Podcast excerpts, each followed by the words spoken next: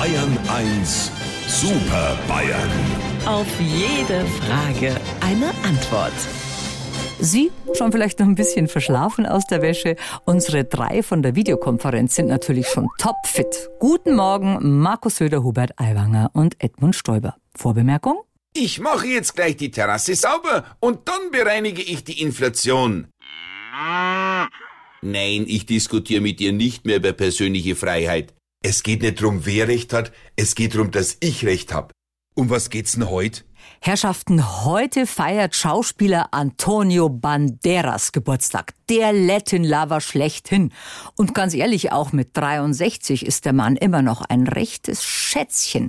Plaudern Sie doch mal so ein bisschen aus dem Nähkästchen. Wären Sie vielleicht heimlich ganz gerne ab und zu auch ein Latin Lover? Liebe Frau Morgenmüller, ich war noch nie eine spanische Nähmaschine und ich hab auch kein heimliches Schatzkästchen. Was das mit diesem Latin Lover Dings auf sich hat, dazu hab ich bestenfalls eine Verhütung, eine Vermutung. Ede, altes Goldkettler, entspann dich. Aus dem Alter bist du raus. Also ich brauch diesen Latin Lover Schmarrn auch überhaupt nicht. Aber ich kann mich noch gut erinnern, mein Kumpel der Dobler Walter war einmal in so einer Phase. Auf einmal hat er ganz schwarze Haare gehabt und wir sollten alle Pablo zu ihm sagen.